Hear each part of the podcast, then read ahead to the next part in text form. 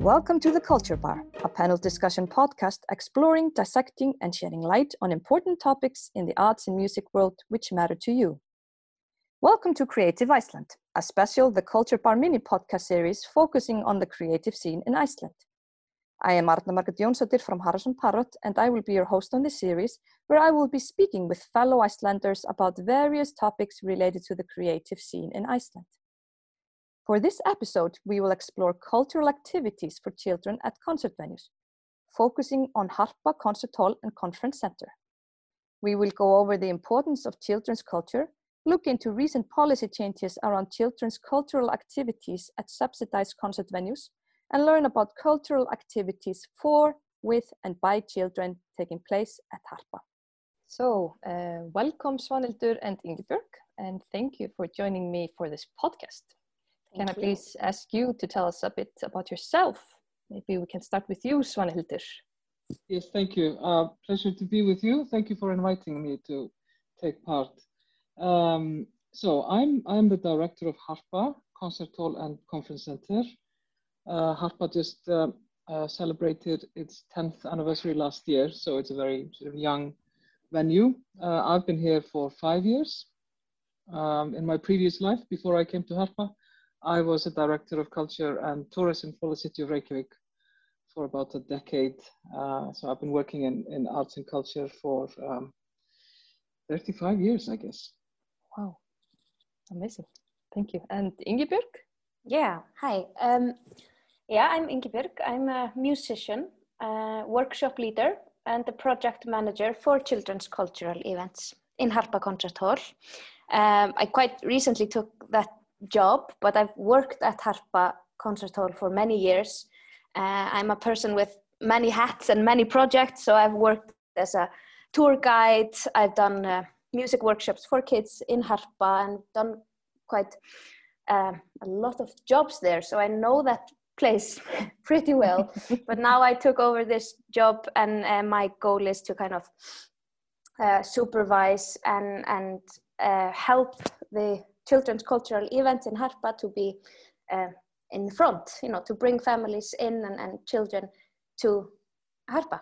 But otherwise, I've just worked with children for many, many years, taught them in music schools, in workshops, and also I worked at the National Radio and Television for many years doing culture pro- podcasts like this one uh, mm-hmm. for for kids.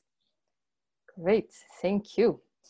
Um, I think we will just start off with um, one question about uh, how you would define children's culture and why do you think that cultural activities are important for children? Wow, that's a, that's a very important uh, and a big question. Well, I, I, think if, if you just go to the, um, I think, uh, traditional or sort of accepted definition of children's culture, it, it's the threefold uh, part, isn't it? It's it's a culture for children, um, with children, and by children. Mm-hmm. So I, I, think this is how we approach it, at least uh, in Harpa. Yeah. Uh, we have all kinds of events here that are for children, and that's you know whether it's plays or concerts or or whatever that is uh, geared towards that group of, of audience. So children are there basically to to to see and listen, but not to participate. And, and then it's the part that is with children. Um, and uh, that's what we have been moving more towards mm-hmm. in the last three to four years. Mm-hmm. Um, and then obviously uh, culture by children, when children are uh, the, the doers, the executors, they are the, the core, the key uh, participants in it. So um, that's how we approach it, at least here in Harpa. And, and for the second part of the question, whether it's important, it is incredibly important. Um, and, uh, and maybe we will go into that a little bit later, why we here in Harpa are really putting it at the forefront and investing in um, educational and experimental, experiential mm-hmm. uh, programming for children and families. Mm-hmm. Just aside from being uh, a safe place to explore, to enjoy, to kind of uh, express themselves. The culture is also just you know strengthening imagination. It gives them tools to that you know work in various social settings, and also like what we are working towards mostly is creating this quality time for families, for parents and children to bond and, and be active participants in in culture together to create create memories yeah yes.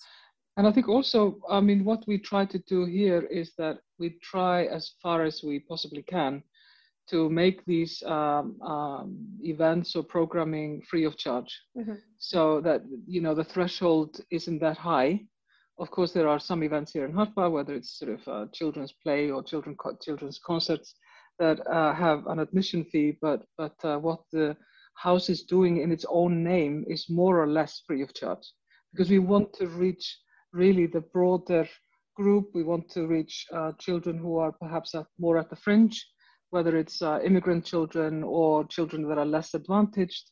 And this is an absolute key element in doing that. Yes. Yeah, I think this threefolded definition, yeah, is really good. And it's really interesting to hear that you're kind of expanding for the for the children to with and by. Yeah. That's really, exactly. really exciting. Um, so, what role do you think concert venues, um, especially those that are subsidized, should play when it comes to cultural activities for children? In my opinion, I think they should be an example, set an example for other venues, whether they're subsidized or not, to to bring professionalism into the in cultural environment. Because children, they feel if things are not at the standard, you know, that it should be professional artists should be involved they should be working with for you know with the children so i think first and foremost an example setting a good example and being open mm. and accepted just like Svanhildur was talking about mm. uh, well i mean talking on behalf of a venue that is is subsidized i think well before covid we would have something like 25% um, subsidy from our owners. We are owned by the state and uh, City of Reykjavik, uh, state being a majority owner. So we're a public limited company. You know, we're not a, a cultural institution, we're a public limited company, but with uh, um, uh, taxpayers' money. So we're owned by the public. And as such, I think um, a venue like Harpa uh, has uh, really um, great responsibilities. Uh, from my perspective, and this is how I have approached at least things since I came here, is that we have a duty to create um, value and worth. And that is uh, cultural worth, it's economical worth and value, and it's uh, societal. I mean, it's, it's the, the value for the society that, that we are a part of and we're a player in. And, and as I said, that we are owned by the nation, we're owned by the public. So for um, a house like Harpa or, or similar concert halls that are owned partly or even totally by, by the public, I think there is a, a, a huge responsibility to really address issues that um, engage children. And like I said earlier, you know, just sort of try and get rid of these thresholds and these barriers and, and what is stopping children and their families to in from enjoying culture and, and participating in culture. Uh, mm. at least this is a responsibility we take quite seriously and, and are, as I said, investing in uh, to be even more active and, and more productive in, in that area. And we feel that our owners, you know, sorry, we feel that our owners uh, are very supportive uh, of this uh, policy. We, we sort of had a, a strategy based um, building in 2018-19 and, and children's culture and focus on families is very much a part of that.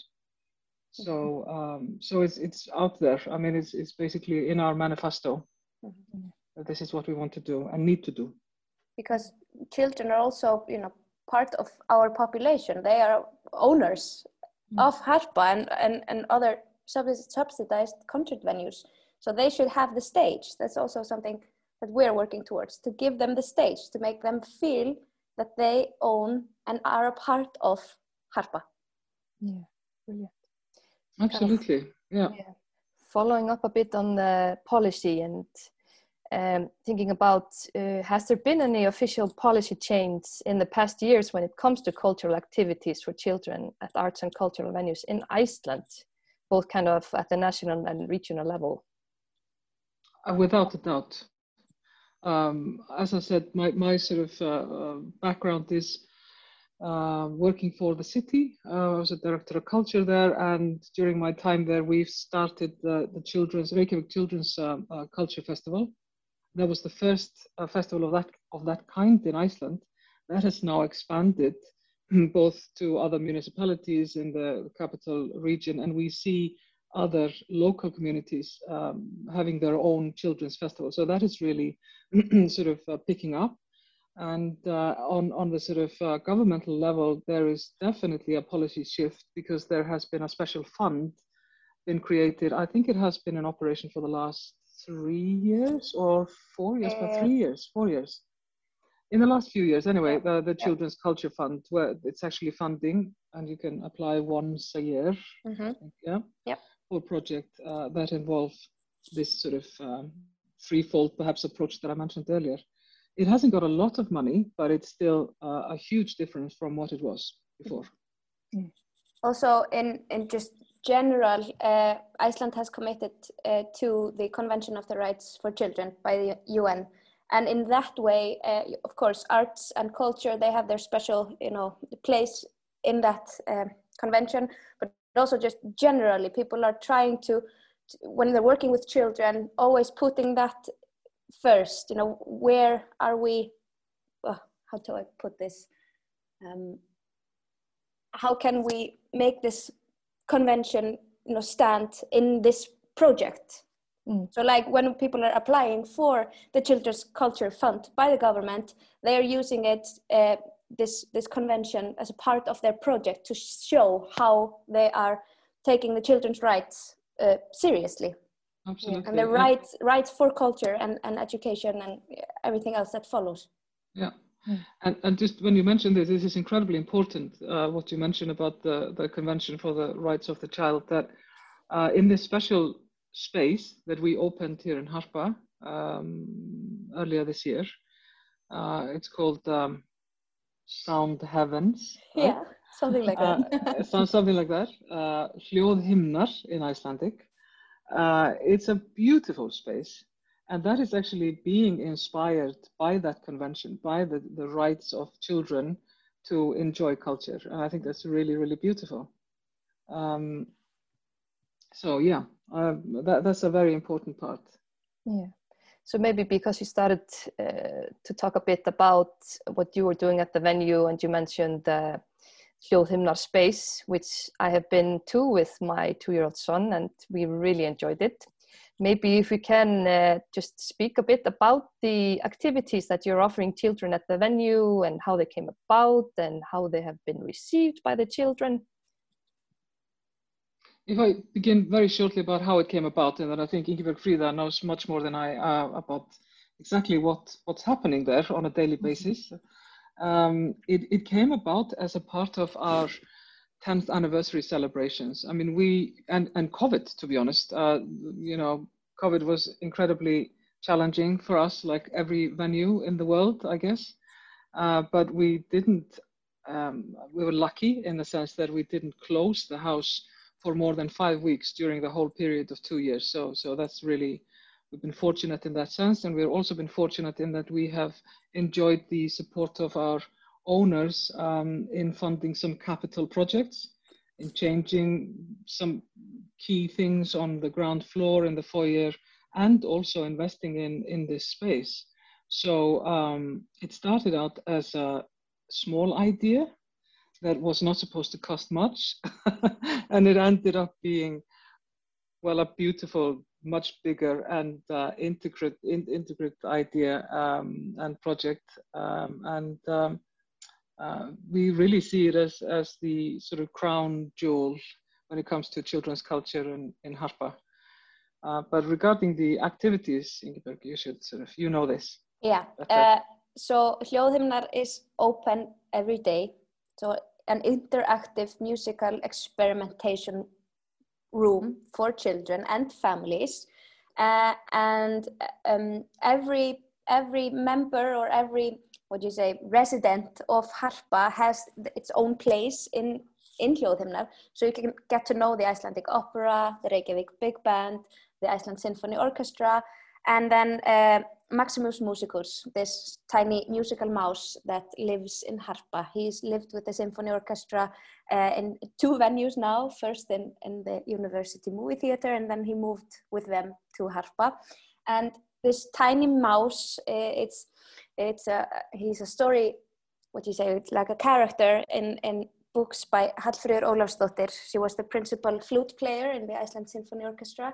Uh, she recently passed away, but uh, Maximus Musicus lives on um, in you know, everywhere. And we focus a lot on on him and what he does. And he's a very curious mouse. He goes around harpa. He checks in on uh, rehearsals. And he's always there. And especially if children children are in harpa they can always listen for and, and and try to find him. And so we've created events around him but then also just generally with the Reykjavik Big Band with the opera we are curating events uh, focused for children so to kind of encourage them to make children's culture a part of their yearly program so for example we did a, a swing concert ball for children and families uh, with the Reykjavik Big Band recently just children and parents dancing together. It was beautiful. And then we have a, a, lullaby concert by the Icelandic Opera in the fall. Uh, the Symphony Orchestra, they do regular um, children hours where families are encouraged to come and, and listen to music. And like um, Svanhildur said, all of this is free of charge and we try to reach out and, and advertise as well as we can just to bring in more, more people. So Hljóðhimnar is always open. You can always come there and experiment uh, every day, regardless of events or not. Um, and then we we have this program uh, throughout the year, uh, mostly in the weekends when we have uh, encouraged people to bring their children to Harpa. So I, I think I should mention that um, there was a group of fantastic, absolutely fantastic, well, I should say, they're all young women. I I don't think uh, you know I'm being unfair to say that. It's uh, young women, fantastic young women, uh, in a group called Þykjó. So they are really the um, they they have the credit for this. You know, for basically having the the idea, the design, and um, uh, they sort of pulled together along with uh, a great project manager from Harpa who was working on it last year, pulled together these residents that Ingibjörg is talking about. So it, it's, it's really connected to the core of, of Harpa. Mm-hmm. Um, and it's, it's a sustainable space in a sense that we do not have to have someone there all the time to receive the children and tell them what to do so they can really touch and and uh, move things around and have fun and also relax. So it's not sort of a, a high voltage activity space, you know. And their inspiration, Þykjó, Þykjó is the design team's inspiration, um, in addition to using the, the Convention for the Rights of the Child, is um, the ear. Mm-hmm. So it's anything from the inner ear, the eardrum, out to, you know, all the different parts of the ear so you have that sort of journey throughout the space, and every item that you can uh, try and, and experiment with is somehow a connection to the function of the ear. So it's a it's a great, uh, clever, um, and inspiring concept that they used. also, just as a music teacher, when I came in there for the first time, I saw hundreds of possibilities in music education. So I've been reaching out also to uh, the University of Arts and, and, and, and the music teacher to com community to introduce them to the space and how they can, uh, you know, even create some projects in the school um, connected to Hljóðhimnar or something that's in there. And then they can bring the group to Harpa just on a school day when the house is not as busy. They can have take their time and, and you know, so it, it also kind of, Hljóðhimnar kind of flows out into the community in this way. Yeah, it's brilliant to hear how you're kind of yeah getting the residents together, and then uh, as you mentioned, to also reach out to outside organizations to come in. So it's kind of creating a hub for mm. this scene in Harpa. Mm-hmm. Um, also, just uh, quickly, um, if you can talk a bit about the anniversary song for Harpa, because yeah. it was uh, a brilliant, uh, brilliant idea. So, Thank just, you. Uh, yeah, if we can quickly discuss that and yeah. what that involved. Yeah. it's like uh, was saying, this started out so small and was supposed to be so so small and, and you know cute and, and short, but ended up being a quite a big project. And uh, this song that you mentioned, I think the song and Hljóðhimnar, it talks to each other so well because it happened in the same year in COVID. And I was working on the song with my husband, who's also a, a workshop leader and music teacher. Um, we were working on the song and Hljóðhimnar was being born in a similar time. So it's like the idea was there. We were just grabbing it in different ways. So the, the women that were designing Hljóðhimnar, they had a group of children starting out with them to experiment. How would we like this space to be?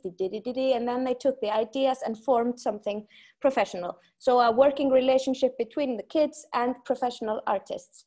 It's exactly the same way as we created this song, the anniversary song for um, Harpa.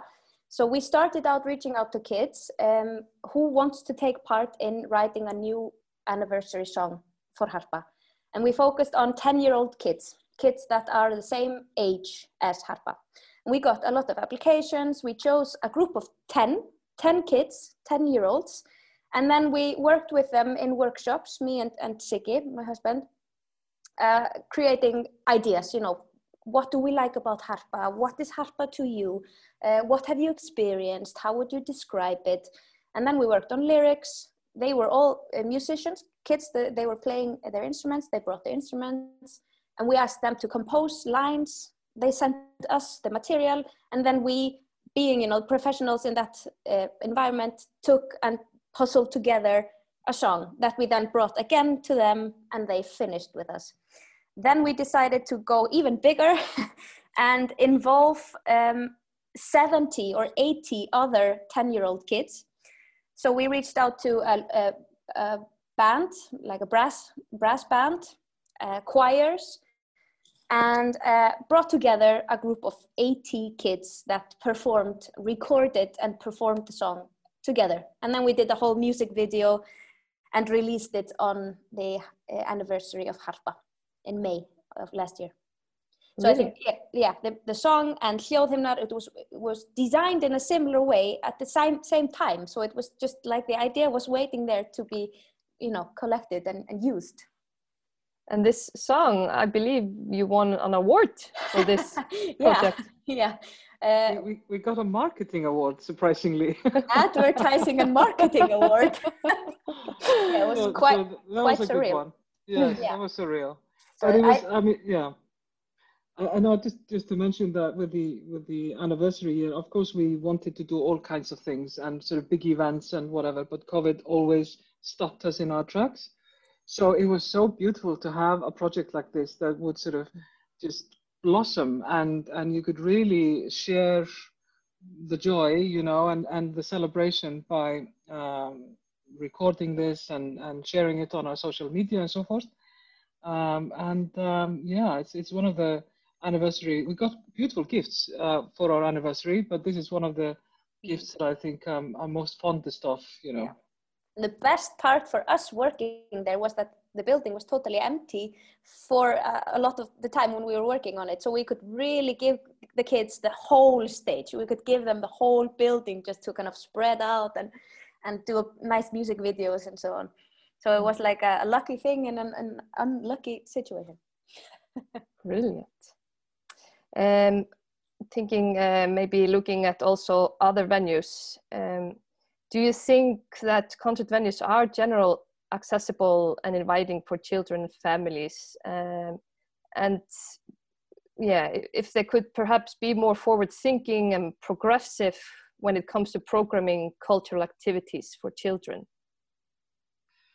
well i, th I think um, it's very difficult to generalize in this because you have absolutely wonderful venues that are uh, top of the range, very ambitious. They have got educational programming and all kinds of children and, and uh, you know, programming for young children and uh, for children and young adults, let's put it this way.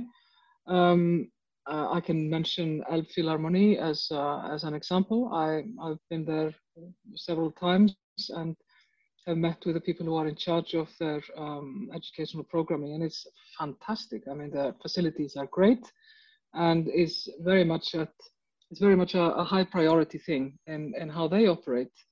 And I could mention some others as well. But then you get other venues that are perhaps older and more traditional, uh, and they are not focused as much on this part. Um, they are more set in their ways. You know, there are other priorities. But I have to say though, because Harpa is, and I am on behalf of Harpa, a member of, uh, well, really three network, two networks, and sort of a semi-member of the third, and and um, it's the Nordic Konserthus It's like a network of the Nordic houses. It's a family of halls, which is an international network of venues that have been uh, acoustically designed by Artec, now Arup. And that's an interesting network because it, it connects uh, houses from, as I said, all over the world. And then we are um, very good friends with ECHO, you know, the European Concert Hall um, organization. And what I have heard and sensed in, in all these uh, different, on all these different platforms is the recognition uh, and the need to really develop in this direction.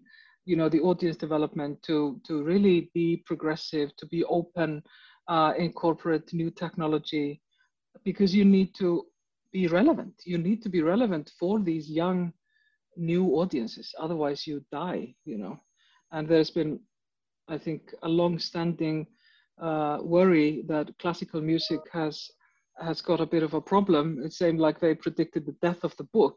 I mean, I don't think it's going to happen, but you need to innovate. You need to be on your toes and open, as I said, and, and uh, brave um, to, to always be relevant to the young people that are coming up. So it's a long answer to say some, some, some are really with it and on it, and some are not, but those who are not, they need to be, and I think they, they recognize it, most of them. Yes. Um, just to sum up, kind of, and uh, I'm gonna have one final question for you. Um, if you, you maybe touched a bit upon it during the conversation, but if you can share your future vision on cultural activities for children at Harpa and kind of then what steps need to be taken to achieve that?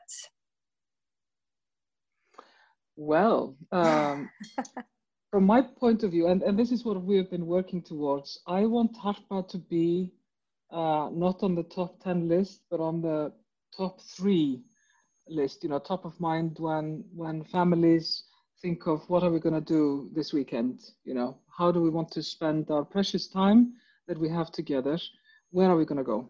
And I want Harpa to be obviously number one, but to be, to be realistic, uh, at least top three. Mm-hmm. So, um, so we mentioned earlier the importance that Ingibjörg Fríða said, you know, that these young children, they, they have the sense that Harpa is their house, that they have an ownership. Mm-hmm. And just to see these really small children, like the kindergarten kids come here, mm-hmm.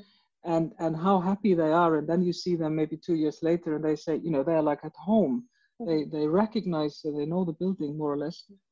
Uh, I think that is uh, really rewarding and then they then they are relaxed they they you know feel comfortable and uh, when they get a bit older perhaps develop a sense of, of pride uh, mm-hmm. in owning you know being a part of, of the ownership of this mm-hmm. building mm-hmm. so uh, we want to expand this is why Ingibjörg Fríða is we just created this sort of uh, new job did that a few months ago and that's something that I want to see as a, an integral part of what we do here in Harpa in our own programming.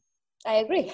There's not much to add to this. Just you know, to make yeah. them feel that they can come to Harpa and safely express themselves within the walls of Harpa, that they are heard, that they are seen, and then as they grow, you know, that Harpa will, you know, be a part of their lives. Maybe you know they get married in Harpa. Maybe they, you know, I don't know. Come if they if they want to give somebody the gift of music, they will choose a concert in Harpa and, and give that as a birthday present. And, you know, that Harpa will follow people from mm. young age and, and up.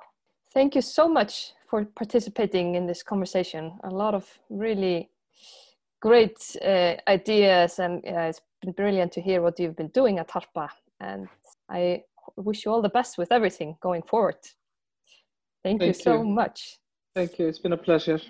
Svanhildur Konráðsdóttir is the director of Harpa Concert Hall and Conference Center in Reykjavik, Iceland.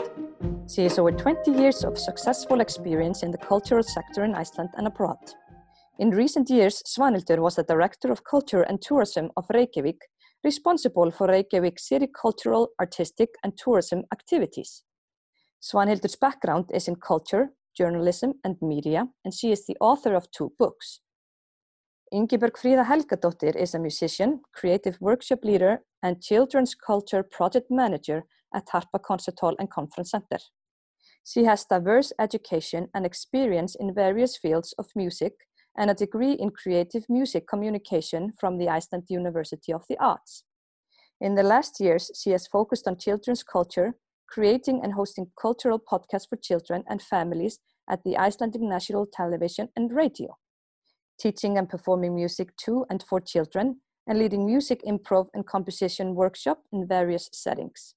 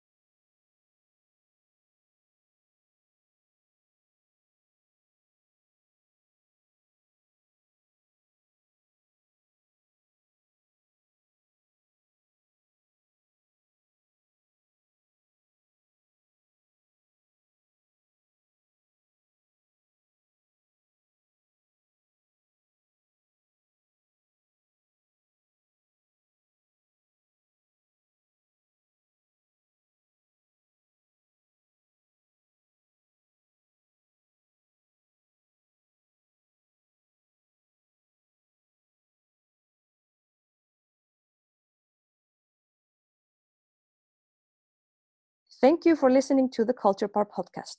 Don't forget to subscribe and leave a rating and a review.